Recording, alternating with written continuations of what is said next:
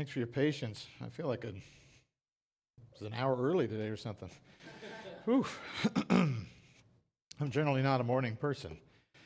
So, uh, you know, anything before my regularly scheduled program usually is a bit of a struggle. Not too bad today. I think largely it's because it's exciting. And also, it's nice and bright outside and sunny and so on and so forth. So, it is wonderful to see everybody. Thanks for being flexible. As we foray into new territories with that, I think come new challenges. So, I guess we could be excited about that to always, you know, be anticipating what, what may come next, what, what joys may come, as it were. But here we are today, and we are uh, moving forward in Ephesians. Um, I titled the sermon, But God, and as a, an interesting aside, one of the first times I ever preached anything at Calvary Heights was a Christmas message, I think, years ago. Um, on, a, on a, a, Sunday night service, and, and it was called Big, Big Biblical Butts. And this was one of them because there's so many moments like this where the, there's a, a but God or but Jesus or but whatever, and it changes the whole thing. And, and this is what, one of those today. So uh, maybe it's not a very fun aside, but it was a fun aside to me because uh, it's interesting to be talking about this same thing again. And part of this, I think, is the nature of the game. We should be talking about but God all the time. The things that we are due, the things that we experience in the world that could seemingly destroy us or separate us or ruin us, but God, and things uh, tend to change. Uh, and, and, today's passage is no different. So if you've got your Bibles, turn with me. Uh, we'll read together uh, the first 10 uh, verses in Ephesians 2.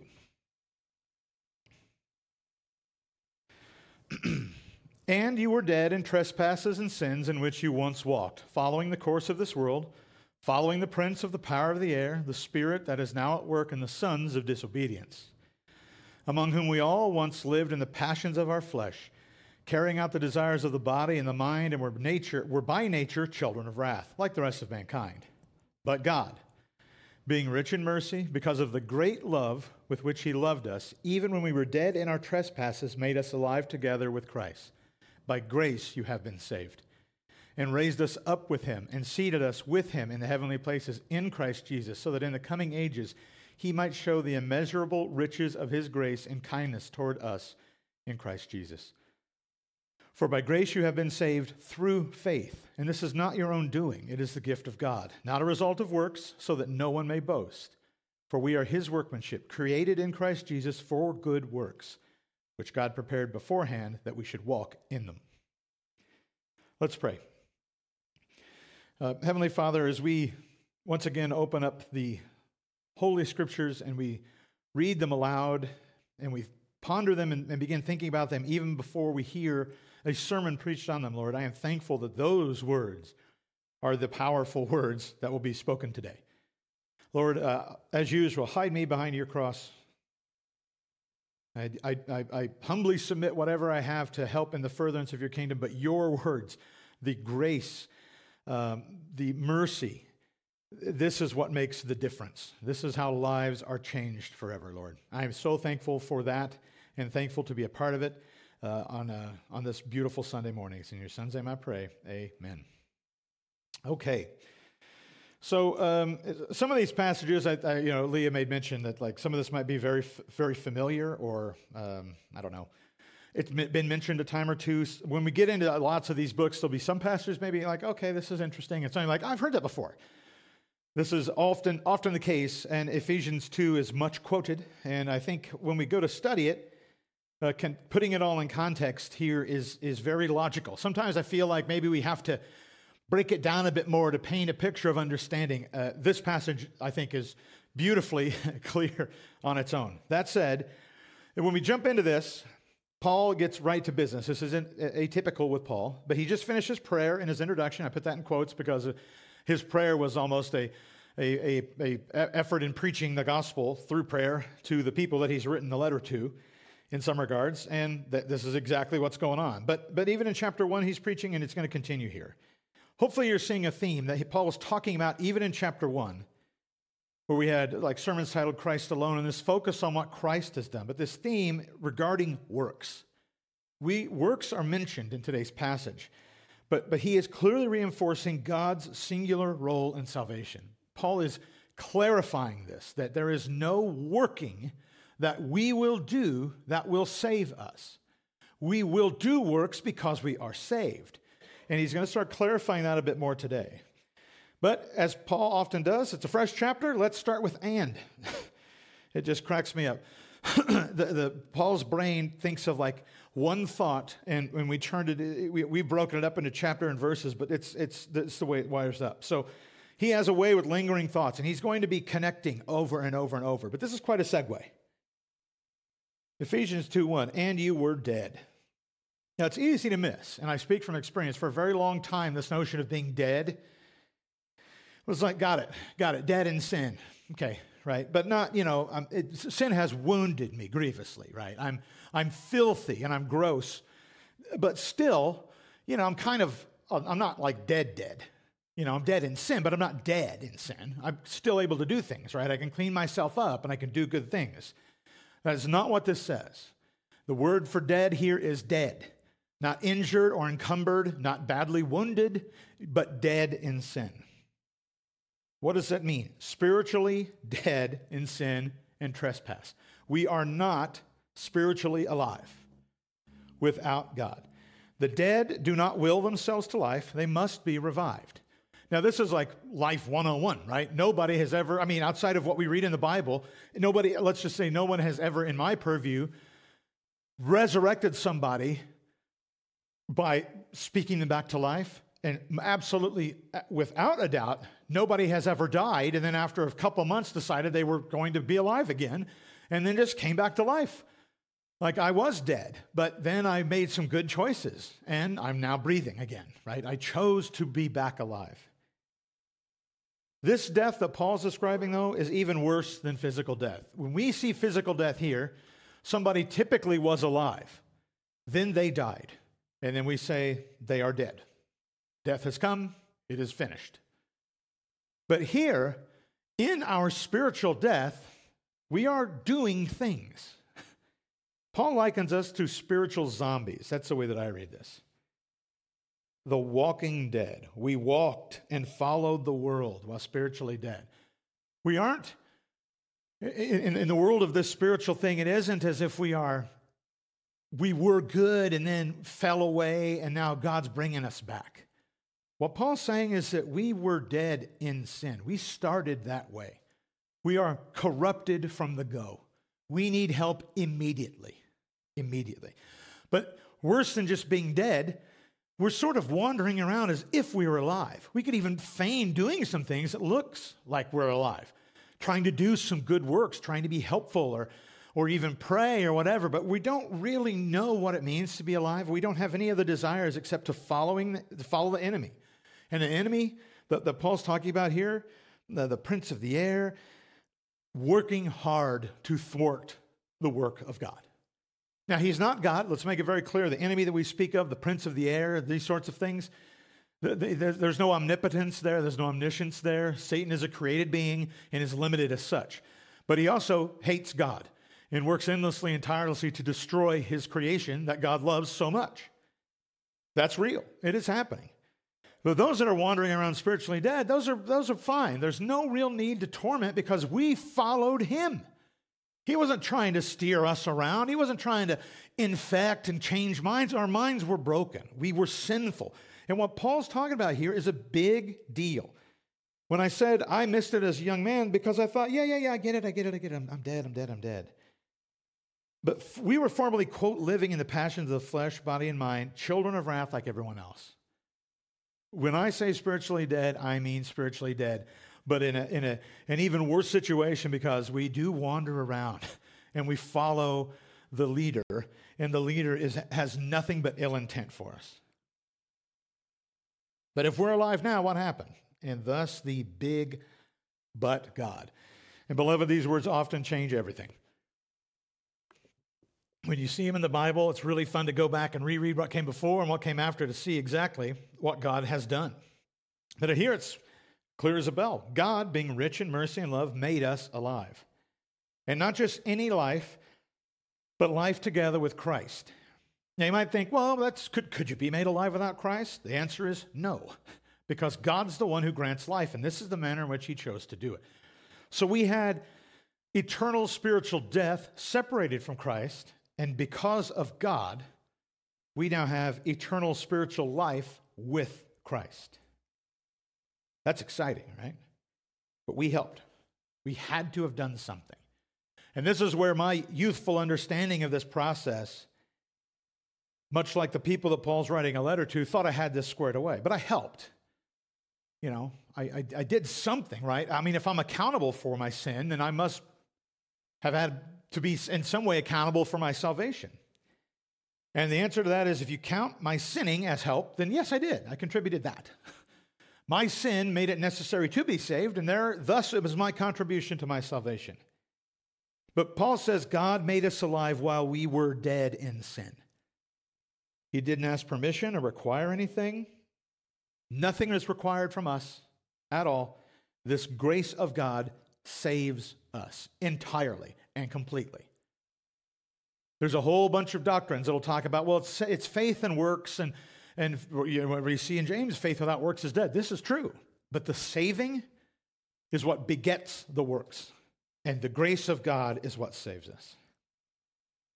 Well, God saved us, but then we take it from there.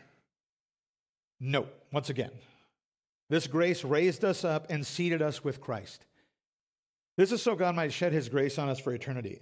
When, when we read this bit in, in Scripture, this is another one that for me is so easy to, to just kind of zing by. Even when we were dead, this is Ephesians 2 5. Even when we were dead in our trespasses, made us alive together with Christ. By grace you have been saved. And raised us up with him and seated us with him in the heavenly places in Christ Jesus. So that in the coming ages he might show the immeasurable riches of his grace and kindness towards us in Christ Jesus the coming ages. God's desire for our salvation isn't like, then we're done and enjoy your time on earth now that you're saved. There's an eternal plan for all time to be with Christ in the presence of God, and He's going to be blowing our mind with His grace for all eternity. He saves us through faith. So the faith is ours. Yeah? well, yes and no. Now, this is where, when we talk about you know, if, if you ever use a, an analogy uh, that's used commonly about like how, we, how do you get saved? Well, there's a mountain and there's a cloud, exactly how that happens. But one side is God going up and one side's us going up. And when you, when you take this idea in its broader form, you could say, well, I thought God does everything. This is true. God, God does everything. He actually manufactures the faith. But in some regards, it is a gift. It is our faith. My faith is my faith, but it came from God right? If you've, if you've had children uh, and, and they don't work or something, right? When Emma was very young, she would have said, This is my, my this is my toy. Right, it is her toy. We gave it to her, and it is now hers. She didn't earn the toy. It wasn't something that she built herself. It was given to her, but it is hers. And she is now accountable for it in some fashion, right? Now, as the one that gave the gift and uh, understanding how precious and expensive the gift was, we may still approach. This is very much when we talk about the faith being God's and mine. Yes, it is mine. But I cannot manifest it. I cannot grow it. I can't, I can't do anything more with it than what could be done by God, nor can I destroy it. Now, I could ignore it. I can work really hard to thwart it. I can not follow the will of God. And, but the faith is God's. It was a gift to me, and I've got it. But the real reason that Paul gets at this, uh, the real reason Paul's driving at here is that because it's not my faith made and stamped and manufactured by me for me, there's nothing for me to brag about. Now, this is an interesting thing because if, if you've ever were young and you went to school with kids who had nicer toys than you, they did just that. Look at this cool thing I have. And nobody, none of us kids were like, well, you didn't get that. It was a free gift from your parents. That's grace. Thus, no kids should boast about that. We never did that. We never said that stuff. But it's the truth. It's silly to boast about something that you had no part of except its receipt. But we do because we want to feel good about ourselves. That's also a very tricky thing in the world of churchdom. Some of the most frustrating people I've ever met were believers that, for all I know, had faith from God, but they had clouded their judgment into thinking that this made them special. This was something for them to brag about. God loves me so much. You're special in that God loves you that much, but our desire is not to walk around and show off our great faith. brag about it and encourage others to stare at us in awe because of the massive amounts of faith as demonstrated through all these works and things. We aren't supposed to be boasting about that at all. We're supposed to be boasting in Christ. This faith is a good gift. I am floored by the grace of God to do this for me, and my prayer is that He's going to do the same for you. Let me tell you about that. That's the kind of faith that means something, a faith that is from God for God. So it sounds like God did everything. Correct, He did. We are His workmanship created in Jesus for good works. If you don't leave hearing anything else today, do note that we did nothing to save ourselves. Nothing. We were dead. God gave us life. That's that. Spiritually dead, but God spiritually alive. Just like that. But I, uh, know, your death was what you brought to the table. The great news here this isn't a surprise. God's not shocked by your, oh, who? Who accepted my gift of faith? You're kidding me. Hold on a minute, shuffling papers. I wasn't expecting him. I, uh, I can't believe it. No. He has known and prepared for this, and it's because of God that we can walk in these good works at all. Some of this stuff might seem like, well, I guess that's okay. But when you think about what, what we're, this is at the very end, Ephesians 2.10, for we are his workmanship, created in Christ Jesus for good works Make no mistake, works and faith go together. But faith must come first. That means God has to be instrumental in this. Works without faith or works without God. And those works we have all over the place. But they're not good works. But if it's not for God, we have no business being there. So here's four things, four fabulous foci. Foci is plural. I'm trying new things here. I used to go with points to ponder. I'm just trying to go down some alliteration, but foci is plural for focus. It might be a little heavy handed. But anyway, look at these four things. Four things. Without God, we are the walking dead.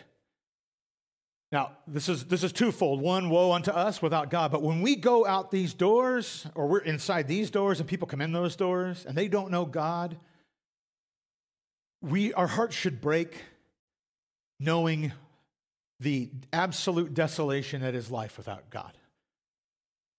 Walking dead, pursuing whatever, pursuing our own benefit, looking to make ourselves better, following the prince of the air, going along with the world, trying to just be part of something, trying to be inclusive, all the while in death, spiritual death. Without God, we cannot have faith. Without God, we cannot be saved. And without God, we cannot do good works. Some of these might be like, what? I don't know about that. Bear with me, we'll talk about them. Without God, we are the walking dead. Anybody ever heard the life preserver analogy of salvation? This was the one that stuck with me for the longest time. It goes something like this You're, We're in a sea of sin or whatever you want to see this as, and we're struggling to stay above water and we're choking and we're gasping and we're doing our best. And then God comes up and he throws us a life preserver. And it lands right on us, and we choose to take it, and he pulls us out of that. He saves us from that. I liked that analogy for a long time in my life. It felt right. God's in a boat, and that's safety, that's salvation, that's eternity up there. And I'm down here in sin, struggling, making it okay, but not really. And then God offers me this, and I say, Yes, I want to be saved. And then God says, Then, okay, hold tight. I'm going to lift you up, and now you're saved. Boom. Imagine instead that we are dead in the water. Not struggling, but we are lungs saturated, bottom of the ocean, dead. No breath, no struggling, no, no chance of grabbing a life preserver that was thrown zero capacity to do anything but be dead. That's the reality of our condition without God. We're not struggling, waiting for God to give us a lifeline that we take hold of and say, Thank you, God, for finally offering this thing to me that I so desperately have been wanting for so long. That's not it. We are dead in the water. And God takes us from the bottom of the ocean and He brings us up out of the water and He breathes air into our lungs, and now we are alive. I didn't choose to do it. I never took hold of the breath. He blew that into me. God said, You are alive. But what? No, there's no but waits. He didn't say, Would you like to be alive? He said, You're alive.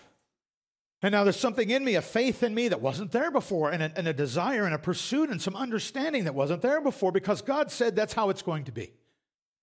Our God is in the heavens, He does whatever He pleases, including resurrecting me spiritually because He was pleased Him to do so. I had no hand in it. Anything that I have grabbed since my resurrection spiritually has been because God has willed me back to life. I fool myself if I think that I did something here. And so a little bit of me time away from what God would have me do is okay because, you know, I took the preserver. I want to help, but, you know, also I'd like to have some separation. That's not the case. We were dead, we are made alive. And once you understand that, it's very, very difficult to ignore it. That's why Paul's writing this. So without God, we are the walking dead. We are dead. We're milling around in the bottom of the ocean, desperate to do whatever, trying to find fish to eat, trying to figure out how to organize ourselves. And then one day, God says, Enough of that. Here's life. On we go. And that faith, once again, not from us. Without God, we cannot have faith. This may sound a bit off at first. It may seem like, well, I mean, you know, once again, I, I know I do something here, right? The faith is a gift from God. It's not my words, these are Paul's words, right? We are given this gift of grace while we are dead in sin. We cannot believe in the goodness of God without God. This is the, the, the, big, the big mystery of all this. I do believe in God. My faith in God is my faith. I'm not an automaton that has no agency in my belief. I do believe it. I really, honestly, truly believe it. But I only believe it because God has made that available to me. He has granted me a, a, an expansion in my mind, or however you wanted to view this, a change in my soul, whatever you, however you wanted to take that. God changed me when He decided that it was time for Chris to believe. Many people that have moments, epiphanies like this, specifically around faith, can oftentimes remember the moment that it all changed for them. And it may not have been when they got baptized, or it may not have been when they gave their life to Christ in front of people. And it was some other moment, maybe well before, maybe well after. But there's usually a moment where this becomes clear. This, this, this process takes hold, and you can point to a time and say, oh, yeah, that's when it changed for me. It didn't end there, but that's where it began. We cannot believe in the goodness of God without God. We can pretend. Somebody could walk in here, I mean, the silver tongued d- uh, devil himself could tell, tell us all day about how God is good. That doesn't mean he knows it personally, but he just says, well, it's what the Bible says, and if I could trick you into following me, then let's do that. What we're talking about here is your position, not what the world is up to, not what other people are saying about you or their positions, but where are you? Paul's writing a letter to somebody, and this is an intimate idea about consider for yourself what I'm telling you. That's what I'll tell you now, church, as well. Generally speaking, all we can do is tell the truth of the word of, of the word of Scripture. That's it. Without God doing something, it is hopeless for somebody. We just trust that God's going to do what God's going to do when God's going to do it. We're called to spread seed, good, high quality, well researched, appropriate seed to the world around us. And just like anybody that's ever planted anything, there's only so much that you can do. Put the seeds in, you water them a little bit, but at the end of the day, if it don't grow, it don't grow. Nobody's like, hold on, let's drop everything and figure out why this isn't growing. No, you try again, plant more, find another area. Maybe the earth has been salted. I don't know. Either way, what I'm called to do is put seed down and go, and it ain't working. So that faith without God, not ours. Without God, we cannot be saved. You'd be noticing the, you should be noticing a trend here as we move through this, right? We were dead. Okay, now we're alive because God's breathing. But without God's here, without God doing any of these, there is no hope for salvation. Now, this is usually going to be a head nodder if you go into a group of people in a church and say, hey, if without God, you can't be saved. I doubt people will be like, well, that's not true. I believe I couldn't save myself. At the, you know, there's a series of uh, express line or some sort of a loophole that I figured out in the Word. Generally, this isn't going to be something that's debated, but if you look outside the walls of this place, the world is endlessly trying to do this without God. Let's live a better life. Let's do good things. What about charity? What about all these things? I'm giving money. I'm, I'm doing so many quote unquote good works that maybe, just maybe, there'll be some, uh, you know, a scale that they'll bring out just for me and say, well, normally you have to believe in Jesus, but you did an awful lot of good things. So, what we're going to do for you is just go ahead and take a look at your good works and see if they outweigh. That is not what's going to happen. Our faith, which saves, is from God who saves. Our faith and our salvation are very, very closely coupled. Don't take my word for it. Paul mentioned it twice. Even we were dead in our trespasses, made us alive together with Christ. By grace, you have been saved and raised us up with him and seated us with him in the heavenly place in Christ Jesus, so in the coming ages he might show the immeasurable riches. And then in verse 8, for by grace you have been saved through faith. The faith is from God, the grace is from God, the belief is from God. The salvation is from God, for God, who did it in the first place. Now, if it sounds like, oh my gosh, I, you know, what am I even bothering with then, right? There's work to be done. Don't get me wrong here, right? The, the, but this should be comforting in that we do not bear any responsibility for our salvation. We can't earn it and we can't unearn it. It can't be stolen from us in the night. It can't rot. It can't turn to get rusty and, and suddenly it used to be a good strong faith but now i guess it just i didn't maintain it well enough. I never did anything about it. It's all god all the time. So if you feel like i'm lost and i'm not i don't even know that i'm saved. I don't know that i've got faith.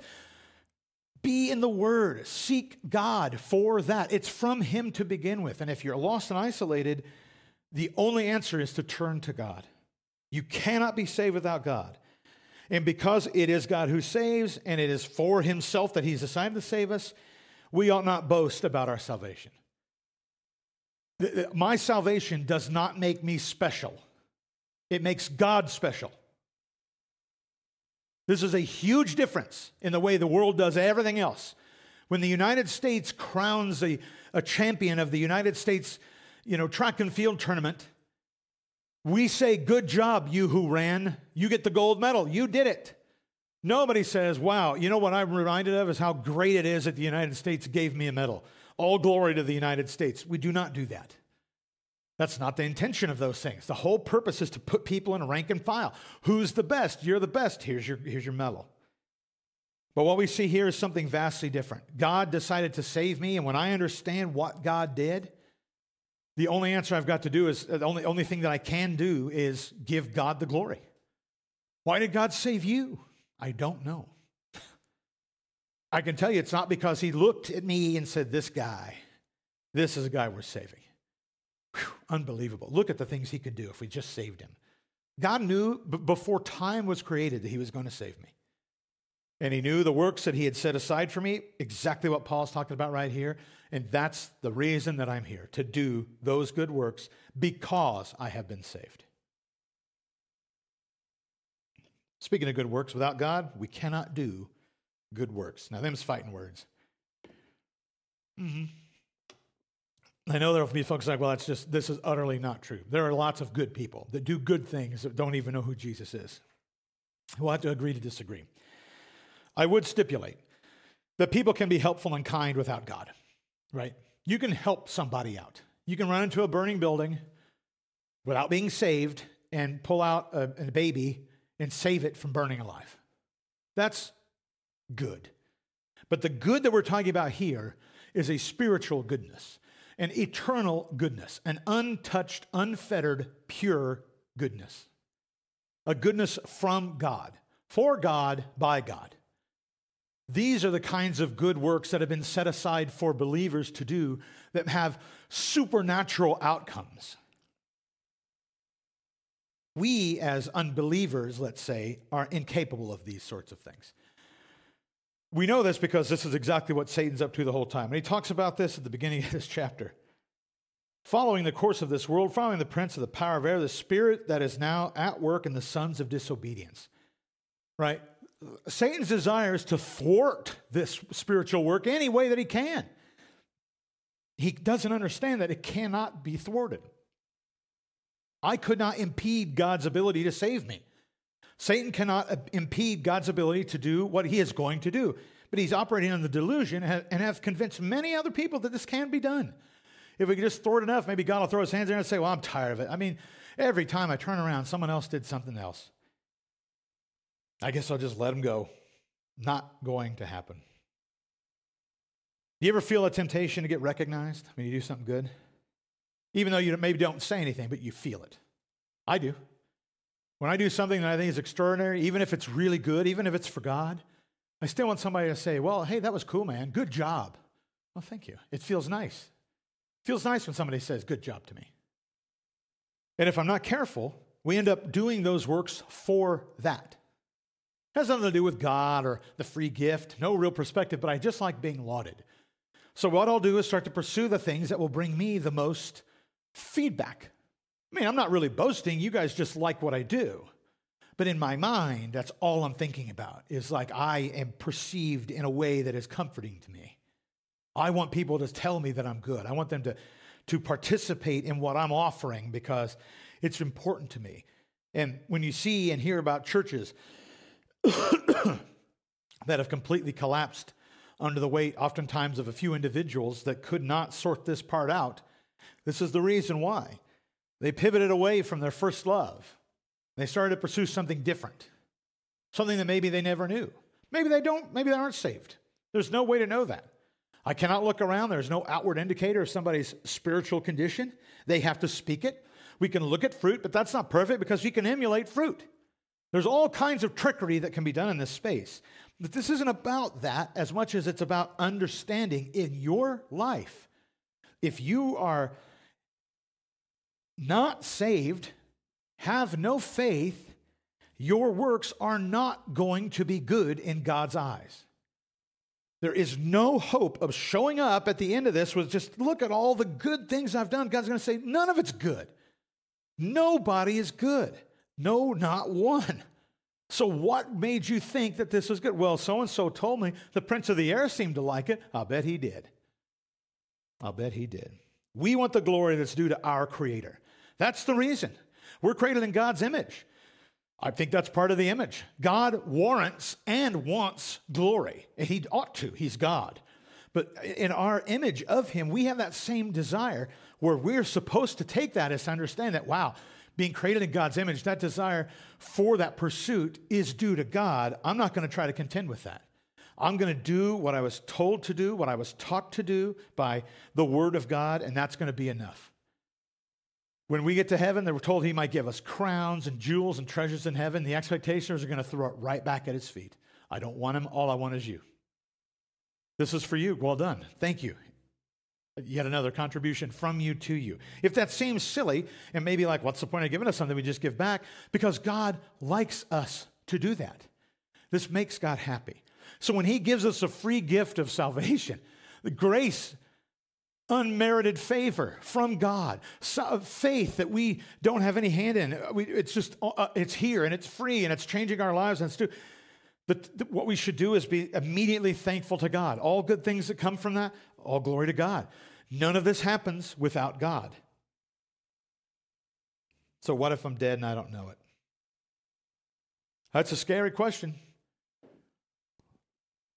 We talk about uh, some of the like three scariest words ever is like good Christian man. We like these terms. How do you measure somebody that's good or Christian? Well, we look at what they do. He doesn't ever miss, never misses church. You know, he teaches two or three Bible studies, and he always is very polite and well mannered. Been, uh, been married for 30 years. Seems like a great husband. His kids are well behaved. He's a good Christian man pretty condemning if he's struggling to figure out what a Christian even is. And like, well, they've told me I'm a good Christian man, so I must be. But I don't know who Jesus is. I'm telling you right now, I don't know a good Christian man because I'm not allowed to identify that stuff. That's not our gig, that is God's gig. If you're dead and you don't know it, and someone's telling you you're alive and they're using the Bible to do it, woe unto that person. That's bad false teaching because look at all your works. You can't be unsaved. I mean, look at this, what you've done, all these great things and help the church and help the needy and help this and help that. You've got to be saved. If you're dead and you don't know it and you're wondering about that, check these questions out. Do you know Jesus? if that's a yes, I do. Well, good. Do you believe he was who he said he was? Well, I don't even know what he said he was. Got good news. There's a book filled with this. Jesus describes himself very adequately. And as apostles share with us even greater detail of those sorts of things. All right, so cross that bridge. Yeah, okay, I believe he was who he said. Do you trust him as Savior and Lord? Well, I don't know. What's that mean? Excellent question. Let's head back into the Word. if you get by three yeses, and this last question is a special one for me, are you mystified about this whole thing? Yes, I know Jesus. I believe he was who he said he was, and I trust him as my Savior and Lord. But as I answer yes to these three things, I'm still a little curious as to why me? How did he die for the sins of all at one shot? How does that even work? How has the sin of Adam contaminated all of mankind in such a way that we require it to begin with? Why is it the Son of God, one member of the Trinity, who comes in a body, fully God and fully man, dies on the cross and comes back? I'm confused by that. Yes, yes. Welcome to faith. If it was clear as a bell, you wouldn't really need much faith. You don't need to believe that one plus one is two. We've all decided it's true. It's very clear. We can do it with, with beans or Cheerios or lines. But what we find is when we understand and we answer yes definitively to these three things, those answers are the faith manifesting. But it's not everything unlocked. The mystery of the Trinity is transcendent. I don't think we can comprehend it in our minds. We'll have to wait for that. But it is true. It is true. If you are mystified about how this has come to pass, good. Back to the word we go, and we get we gain bits of understanding and we manifest more good works because God's doing what God's doing.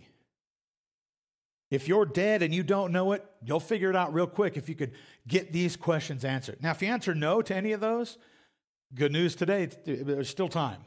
But if you answer yes to the first three and the last one's also squared away, I encourage you to read the Bible a bit more. because it goes out there. The Bible goes pretty hard in the worlds of mystery. There are things where the Bible actually says, and this is a mystery, because it is intended to be a mystery. So, what about us? Take time to be honest with yourself. Go over those questions. Uh, find yourself in a place of just I, I, can't my head hurts trying to think about it i can't even i can't do it anymore it's just too much great Great, that's a good place to be. Paul's urgency is shared by us. If you ever wonder why Paul is writing in run on sentences, I, I like to think it's because he can't stop thinking about how important all these things are. And another idea, oh, and also, and, oh, and because of that, we've got, and also, and eh, because it, all of this comes together, it must be coming together all the time, all the time. Today is going by fast, and you won't have another one of those. Tomorrow will become its own day, but today is what's happening now. And once it's over, it's over. If you find yourself in a place where you want to talk about this or pray about this, please, we would love to talk or pray with you about this. Will it fix you today? Can I pray your faith and square it away? I cannot.